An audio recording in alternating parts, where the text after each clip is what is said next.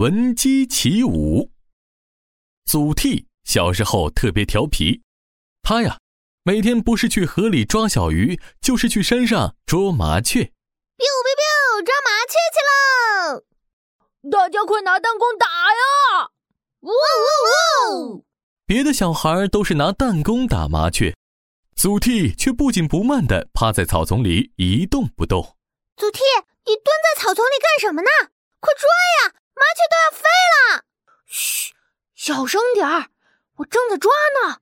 祖逖趴在草丛里，手里提着一根长长的麻线，麻线的另一头连着一个大竹筐，竹筐下几只麻雀正在啄米粒。就是现在，收网！咻，吧嗒，祖逖一提麻线，大竹筐嗖地倒下来，正好框住了三只麻雀。太好了，成功了！哇，祖逖，你也太聪明了吧！把弹弓都拉坏了，腿也跑酸了，一只麻雀都没有打到。你趴在草丛就能白白抓到三只，太厉害了！哈哈哈哈，那当然，谁叫我聪明呢？祖逖的确很聪明，也喜欢动脑筋想办法。大家都说，只要他好好读书，将来一定能当大官。可是啊，祖逖一点也不喜欢读书。读书能有什么用？无聊无趣又辛苦，不如到处玩一玩，过得开心又幸福。祖逖每天都在玩，长大后，小时候在一起玩的小伙伴，有的当了厨师，有的做了木匠。他最好的朋友刘坤还当了官，为百姓做了很多好事呢。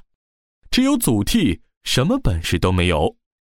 哎，小时候到处玩，确实觉得很快乐。可是现在长大了，如果每天还是到处玩，没什么事可干，太没意思了。可是我现在这样能做什么呢？祖逖找到了好朋友刘坤。刘坤啊，我好无聊啊，我也想做一些有意思的事情。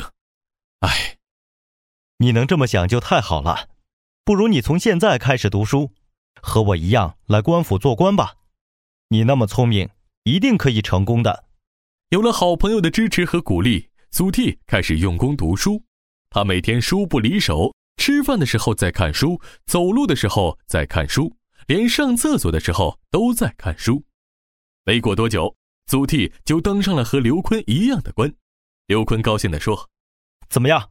我就说什么时候开始学习都不晚吧。”是啊，我觉得光读书有学问还不够，不如接下来我们一起舞剑，练一身好本领吧。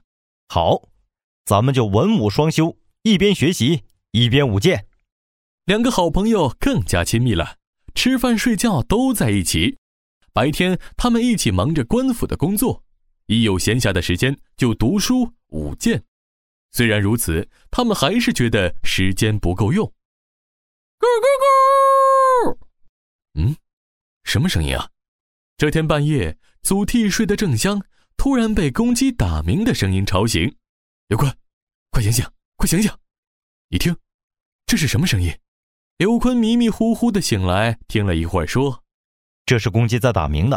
我听老人说，半夜里听见公鸡打鸣不好，可能会有不好的事情发生啊。”我才不相信呢！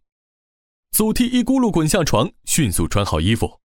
刘坤，这是好事啊！正愁时间不够用，刚好公鸡来打鸣，趁着现在去舞剑，一朝一日到天明。对呀，有道理，我也去，我也去。说完，刘坤也穿好衣服，和祖逖一起在院子里舞起了宝剑。两个人一直练到天亮，才气喘吁吁地去休息。休息了一会儿，祖逖又急匆匆地赶到集市，买了几只大公鸡养在院子里。他对刘坤说：“我们每天早起舞剑，可就靠这几只大公鸡了。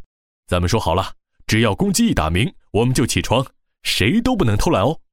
你这个办法太妙了，我同意，我同意！从这天起，公鸡的打鸣声成了祖逖和刘坤起床的闹钟声。只要听见打鸣声，他们就起来舞剑，就算刮大风、下大雨、下大雪也没有中断。就这样，祖逖和刘坤通过不断的努力，终于成为能文能武的大将军。为国家做出了很大的贡献。闻鸡起舞这个成语出自《晋书·祖逖传》，闻呢就是听的意思，说的是祖逖这个人听到公鸡打鸣就起来舞剑，比喻做事勤奋。